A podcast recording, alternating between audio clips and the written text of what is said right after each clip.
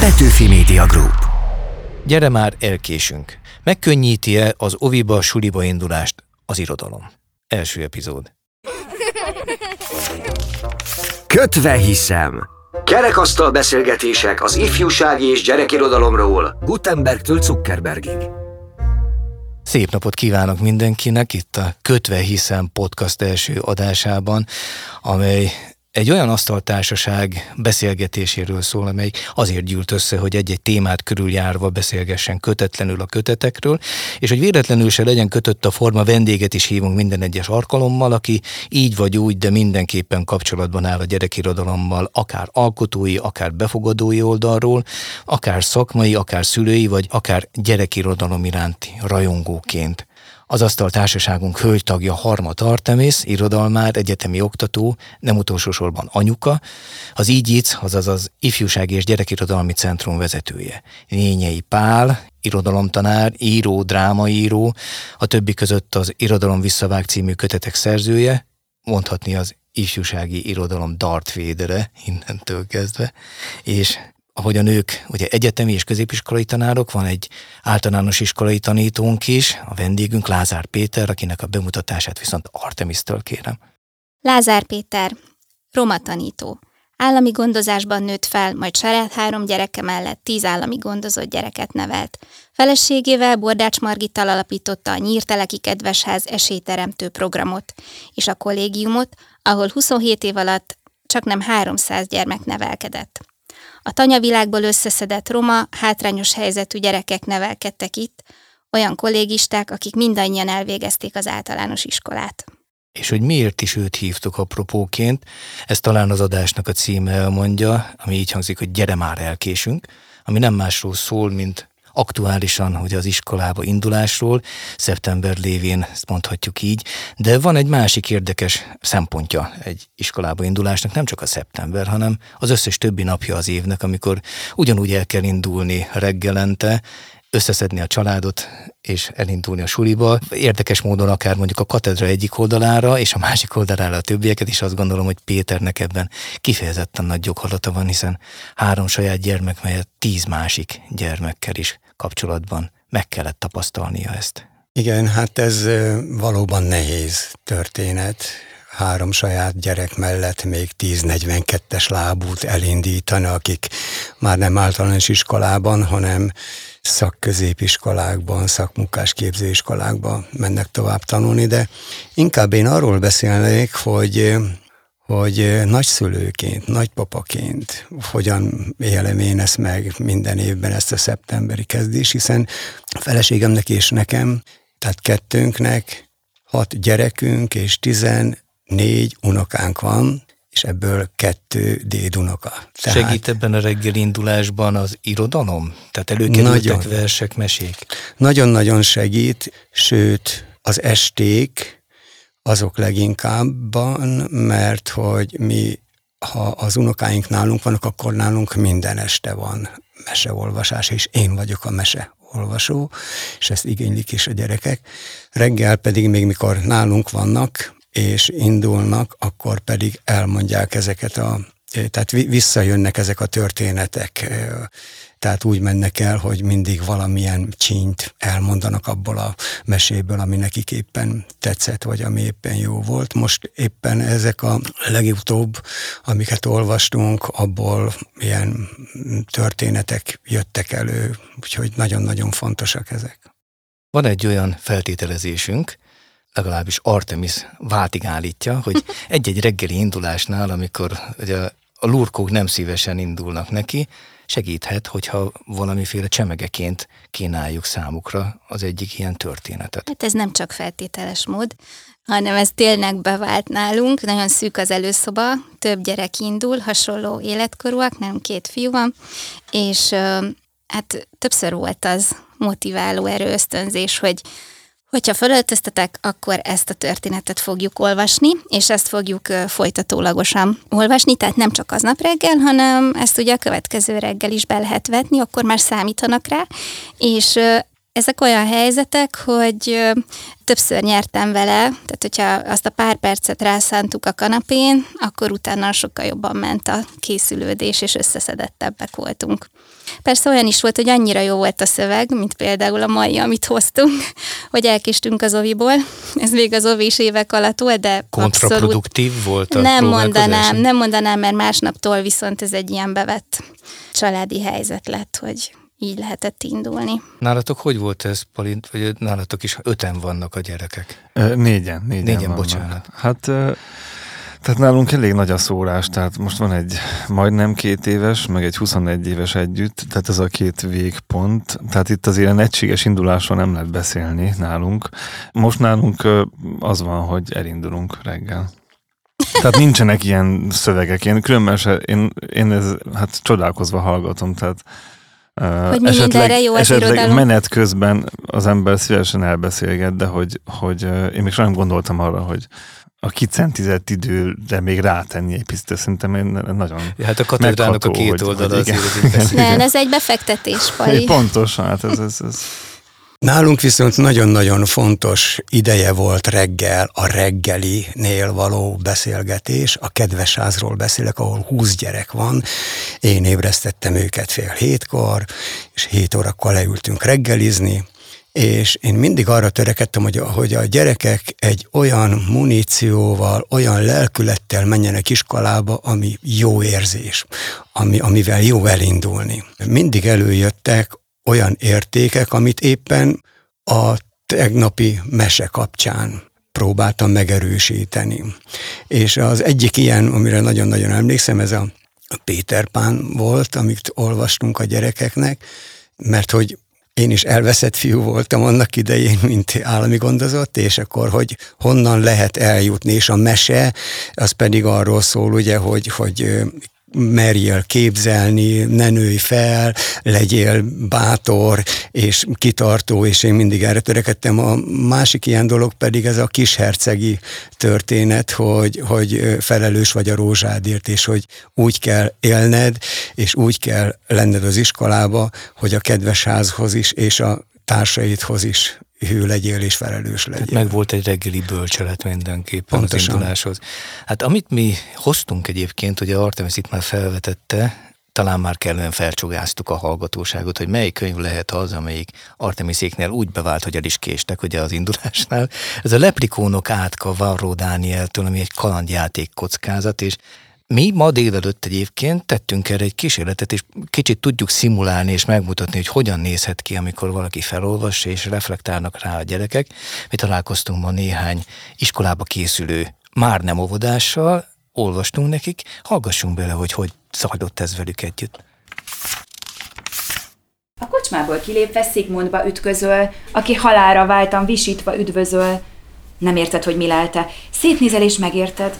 Egy bunkót lengető troll lépket sajnos felétek, kobakja eltakarja a türkiszkékeget, és éheskés szemekkel pont téged méreget. Vészjóslón kordul egyet az óriási trollhas. Van nálad egy sisak, mely mások fejében olvas? Fejedre felteszette? Vagy rátámadsz vitézül a langalét a trollra, ki épp megenni készül? Rátámad. Jó, biztos. Rátámadjunk? Támadjunk. Támadjunk. Támadást szavaztok? Támadjunk. Na akkor olvassuk el, mi lesz a Akkor a támadás. támadás következik. Baltáddal rontasz rá, mely élesre van kifenve? Lekváros bedönne, ha szertettél ilyenre? Vagy lekváros? Ködönnel. Váltok. Tegye fel a kezét, aki a baltára szavaz, hogy azzal megyünk a trollra. Tegye fel a kezét, aki a lekváros bödörre szavaz, hogy azzal megyünk a trollra. Hát akkor balta lesz. A bamba trollra rontasz kivonva harci baltád, a troll megesz. De nem baj, mert hősi halált haltál. Ugye, hogy a lekvár kellett volna inkább. A francba. Na, akkor Nekünk otthon olvassátok, másik útvonalon menjen, mást választatok. Na nézzük a lekvárt meg. Nézzük meg a. Nézzük. Ja, az meg megeszi. A legvárt teszi meg szerintem egyáltalán nem kéne elvesztettem itt. Nagy csalafintaság ez. De, de, de ez döntetlen. A mindjárt meglátjuk. Jön a, a lekvár. Lekvár. Bödönödet a trollhoz vágod, ki tőle nem várt sebességgel befalja mohón a lakkal lekvert. Böffent egy jó ízűt rá, na hát ez fincsi volt. Várjál, viking vitézke, jót tett helyébe jót. Egyik nagy virsli ujja az orlukába nyúl, és egy balta nyílni orszört onnét neked kitúr. Fújjál háromszor erre, ha bármikor baj ér, és ott fogok teremni, hát nem hip-hop azért, de úgy előbb-utóbb. Szól a troll, és elköszön. Te elteszed az orszört, s a kiürült bödönt, hálát rebegsz az égnek, hogy így megúsztad ezt, és a többiekkel együtt a hajóhoz sietsz. Nekünk volt igazunk. Nekünk volt Neked nagyon jól számítottál, bölcs voltál. Bizony. Yeah. De ez amúgy döntetlen volt. Hát úgy van, hogy különböző útvonalak vannak, és attól függ, hogy mit választasz, más történik veled a mesében, és ki is lehet múlni. Ja, mellé nyúlsz, aztán kampó. De én nyertem. A felolvasásban Veres Gyöngyi volt a segítségünkre, aki a Gyerekirodalmi Centrumnak ugye a munkatársa szintén, és hát ebből a bejátszásból szerintem azért kiderült, hogy nem annyira egyértelműen motiválja a gyereket ez a kalandjáték kockázat arra, hogy elinduljon az iskolába. Másrészt meg én azért is kötve hiszem, hogy ez arra alkalmas, mert hogy mint hallhattuk, azért Gyöngyi is megküzdött, pedig ő rutinos olvasó, bele-bele tört a nyelve. Való lehet Varro Dánielnek ez a nagyon veretes szövege, egyébként egy igazi zseniális csemege arra, hogy a gyerekeket az iskolára, iskolába indulásra és nem a tanulásra teszem hozzá, motiváljuk vele. Én a mellett kardoskodok, hogy igen. Na jó, de hát te el vagy fogulva, tehát Hát ez azért rendben mondhatok ér. érvet. Hogyne? Az egyik az, hogy ugye ez egy verses mese, és ugye pont ebben mondjuk a kisiskolás életkorban, nagyóvodáskorban a meseregény az egy nagyon kedvelt műfaj, és ez végül is egy válfaj annak, mert ugye folytatólagosan olvasható, kalandok történnek, sok az esemény, sok a fordulat, tehát ez nagyon izgalmas. Szeretnék hallani a folytatást. Itt ugye rövid részekre osztódik ez a történet, tehát bármikor abba lehet hagyni, persze ott a húk a végén, hogy folytassuk, de azt is lehet mondani, hogy a következő ötöt majd, majd holnap olvassuk el. És azon kívül pedig egy nyomozás, ami szintén ebben az életkorban hát nagy csemege. Igen, viszont lehet, hogy a forma nem az igazi hozzá, mert ez egy verses mese. Pali, neked mi a Hát, meglátásod ezzel, hogy Van, a, van a, az ősmű, ugye a pompom meséi, ami az iskolában menés közben pompom szőrsapkaként mesél. Nem az indulást, ind, tehát hogy, hogy ő, ő, ő nem indítja a picurt, hanem miközben mennek, a közben mesél neki. Azt el tudom képzelni, hogy menet közben. Én nekem könnyebb lenne, ha most éppen lenne ilyenkorú gyerekem, hogy menet közben meséljek neki.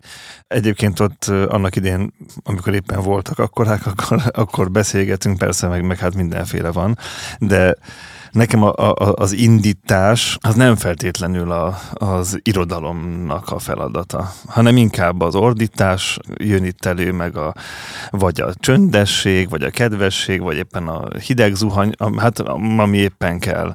Engem sajnos ez a fajta mondjuk úgy, hogy, hogy nagyon kellemes reggelemben még egy kis mese is belefér, engem ez eddig elkerült. Hát én ilyen, ilyen, Lehet, ilyen hogy egy- sorsot kaptam. lehet, hogy egy tucatnyi gyerek kellett volna hozzá, hiszen Peti azt mondta itt nekünk, hogy náluk azért így indult el. Én egy kicsit másik oldalról világítanám meg. Képzeljünk el mondjuk egy nyolc gyerekes, nagyon-nagyon hátrányos helyzetű család gyerekét.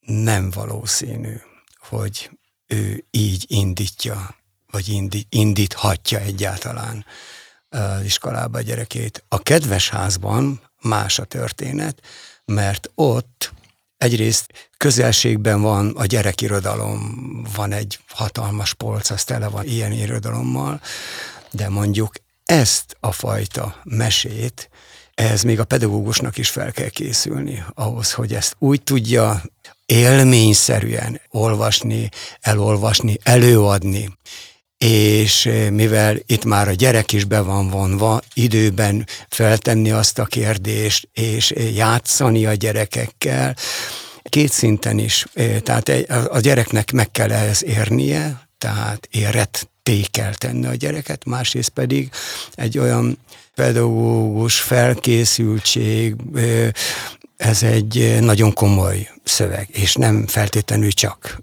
vagy gyerekeknek szóló, tehát nekem is nagyon érteni és tudni kell ezt a nyelvet, nyelvezetet. De mondtad, hogy fel kell rá készülni, már fel kell készíteni a gyermeket. Én azt feltételezem, Artemis nálatok azért elég rendesen fel voltak készítve a gyerekek már erre.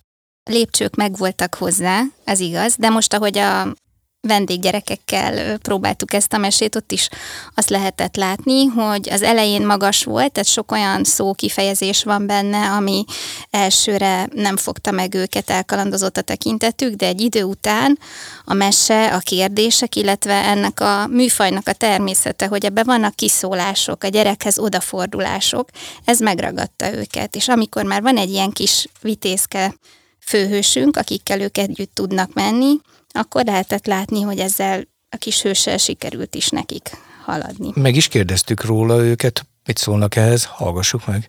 Te döntöd el, hogy kb. mi lenne a mese lényege.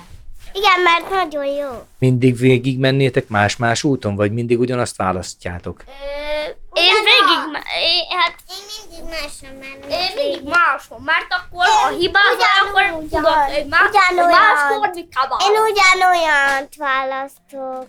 De ha például rosszat gondolsz, akkor, akkor, akkor mindig ugyanazt fogod ö, rosszul gondolni. És mit gondoltok, ez jobban tetszik, hogy a mesében lehet választani, vagy inkább a, az a mese tetszik, amikor nem kell válogatni? Nekem is van ilyen könyvem, hogy te választod, hogy melyik úton mész. Nekem is. Én is. Amelyik. Nem. Az jobb, amelyikbe válogatni kell? Nem. Hallgatnátok ezt a mesét tovább, vagy inkább mennétek a suliba vagy oviba? Próba. Nem, Oviba. Mese. Ovi!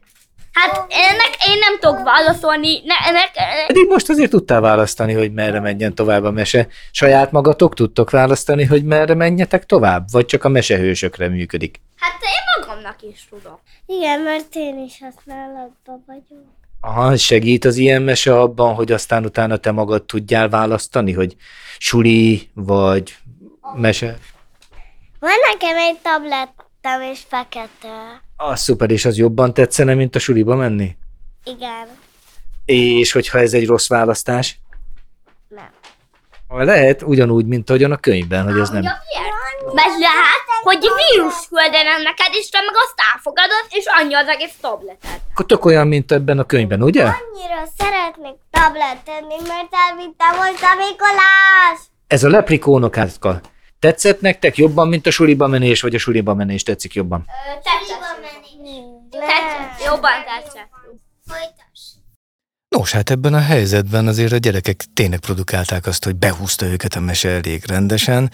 Hát mi meg ugye arra beszélünk, hogy ezzel a az intiglással hogyan lehet a hétköznapokban, vagy egy-egy ilyen mesével a gyerekeket motiválni, akár mondjuk az iskolaindulásba, vagy akár valami más feladat iránt, hogy a fogékonyát tenni őket, és akkor a folytatást ahhoz kötni hozzá, hogy megkapja, amit szeretne, amennyiben. Nem tudom, Péterre nézek, hogy ez a feltételes módhoz mit szól. Az a csodálatos, most én leteszteltem a könyvet, én is az unokáimmal, tegnap és tegnap előtt, mivel nálunk voltak, készülünk az iskolára, de úgy, hogy minden más csinálunk természetesen. Ők az unokák nyilván. Igen, ők hihetetlenül fogékonyak, és nálunk, ha meg, mi- mit szeretnél inni? Lakkaszörpöt szeretnék inni, szóval, és akkor meséld el, mi a bludgy, és ezzel elmond mindent, tehát, hogy nem csak, hogy visszaköszönnek, hanem a gyerekekben ez tovább él. És azt vettem észre, hogy elkezdenek azon a nyelven kommunikálni és gondolkodni. Tehát eh, versekben beszélünk például. És, eh, és ezek nem csak arra jók, hogy szinten tartják a mese történetet, hanem arra is jó, hogy előrevetítsen egy olyan énérzést, amiben ő is benne van, mármint a, a történetbe, és benne is akar lenni, és ezt vissza az iskolába is. Tehát Varó Dani elérte azt, hogy mindenki elkezdjen rímekben beszélni otthon, de hát van egy csomó olyan kalandjáték kockázat, ami ugye nem versben íródott, nem ennyire feszes vagy tréfás. Pali, mit gondolsz úgy egyébként, hogy ezeknek a mai közönség számára van-e relevanciája? Őszintén én azt látom, hogy elkezdtek újra előjönni ezek a kalandjáték kockázat történetek. Ebben a, amit Varodani csinált, azért az egy unikum. Most nem akarok senkit megbántani, de azért ezeket már eléggé gyengusz nyelven vannak írva. Van a kaland, és akkor a kalandot leírja valamilyen szavakkal. Az, hogy, hogy ez a mű, ez a megfogalmazás a nyelvi minőségre fordítja a figyelmet, a szülő és a gyerek figyelmét is, azt hiszem, hogy csak ilyennek kell lennie. Azt hiszem, hogy ö, minden rosszul megírt mű elolvasása és elfogyasztása az egy elszadszott lehetőség. Éppen ilyen radikális korszakomban vagyok. Én pedig szeretném megvédeni a kalandjáték kockázatot, amennyiben nem csak az irodalmi minőséget várhatjuk tőle, pedig egyébként a leprikónok átkát ezért választottuk, mert ugye ez egy, ez egy tényleg egy csodálatos irodalmi mű, ami egyébként a Szomjas Troll című kötetnek a negyedik meséje. A kalandjáték kockázat, ami ugye a rendszerváltozáskor, vagy már a 80-as évek közepén is ugye elterjedt, és akkor láthattunk ilyen rokon gyerekeknél a különböző sarkokban ilyen kiadványokat, azok pedig arra jók voltak, hogy ezt az egyedi döntést, a saját útvonalat kipróbálhassuk. Ez tulajdonképpen leképezi az olvasásnak az élményét, ott is eldöntjük, hogy hogy értjük, valamilyen jelentést tulajdonítunk a szövegnek, valamilyen módon értelmezzük, és itt pedig ez direkt módon történik meg. Tehát van a gyereknek egy olyan élménye, hogy, hogy ő, az ő fantáziája hát, alakítja a Szerintem egy dologról beszélünk, tehát én, én nem azt mondom, hogy maga a struktúra hibás, hanem az, hogy ezt meg lehet írni jól is. Van. És ez azt hiszem, hogy ez, ez, és hogyha jobban van megírva, akkor az jobb, mint hogyha rosszul van megírva. Tehát, hogyha rosszul van megírva, az egy elszhatott lehetőség. Azt hiszem, hogy ez így, így... Mármint a szerző részéről hát, Igen, hozzá. pontosan. Hát ugye nem mindenki tud írni, tehát hogy ez, ez is lenne egy érdekes dolog, hogy... Meg könyve attól még megjelenhet. Tehát ha, persze, csak, persze, persze. Meg akkor hagyd tegyem azt hozzá, egy picikét egy, terelve a témát vissza ahhoz a címhoz, hogy csak elnekésünk, meg hogy ugye szeptember van iskolakezdés, hogy számtalan olyan könyv jelenik meg, ami nem feltétlenül ugye az irodalmi igénye, vagy szép irodalmi igényel íródik, hanem segíteni próbál azon a problémán ami egy óvodába, egy bölcsödébe, vagy mondjuk egy iskolába indulásra szól. Ezeknek a könyveknek egyébként mennyire van létjogosultsága ilyen számban, mint amilyen számban mostanság megjelenik? Ezeket úgy hívjuk, hogy gyerekkönyvek, és nem gyerekirodalom. Tehát ez van egy ilyen megkülönböztetés a szaknyelven. De egyébként abszolút lehet létjogosultság, hogyha van egy élethelyzet, akkor a hívó szó lesz az, ami a szülő figyelmét fölkelti, hogy ezt a könyvet megkeresse, de csak ugyan, hogyha a kínálatban ugyanarra a témára létezik irodalmi mű, és létezik ponyva, akkor én is inkább azt választanám, aminek a nyelvi minősége magasabb, de nem azért, mert az egy valamilyen szoborszerű, poros, magas kultúrát jelképez számomra, hanem azért, mert az a nyelv az, ami élményszerű. Tehát, hogy szerintem ezt kellene újra és újra átgondolni, akár pedagógusként, akár szülőként, hogy ha az olvasás igazi olvasás, akkor az élményszerű, tehát hogy kár kihagyni a kalandot, ahogy Pali mondta. Én nem vitatkozni szeretnék, ezzel teljesen egyetértek csupán megjegyezni azt, hogy ehhez is fel kell nőni. A felnövést úgy értem, hogy egy nyolcosztályt végzett három gyerekes családba, ahol ki örül, hogy úgy indítja el az iskolába a gyerekét, ahogy bírja, az meg fogja venni azt a gyerekkönyvet, amit meg tud venni, vagy a könyvtárban nem ezt fogja keresni, hanem azt, ami, ami számára jobban olvasható, vagy amit úgy gondol, hogy a gyerek megérti könnyen. Meg aminek mondjuk az a címe, hogy iskolába indulok. Így van, tehát csak azt akarom ö, elmondani, hogy ez egyrészt kultúra függő, másrészt pedig iskolázottság kérdése is. És mennyit kell úgymond előkészíteni ezen?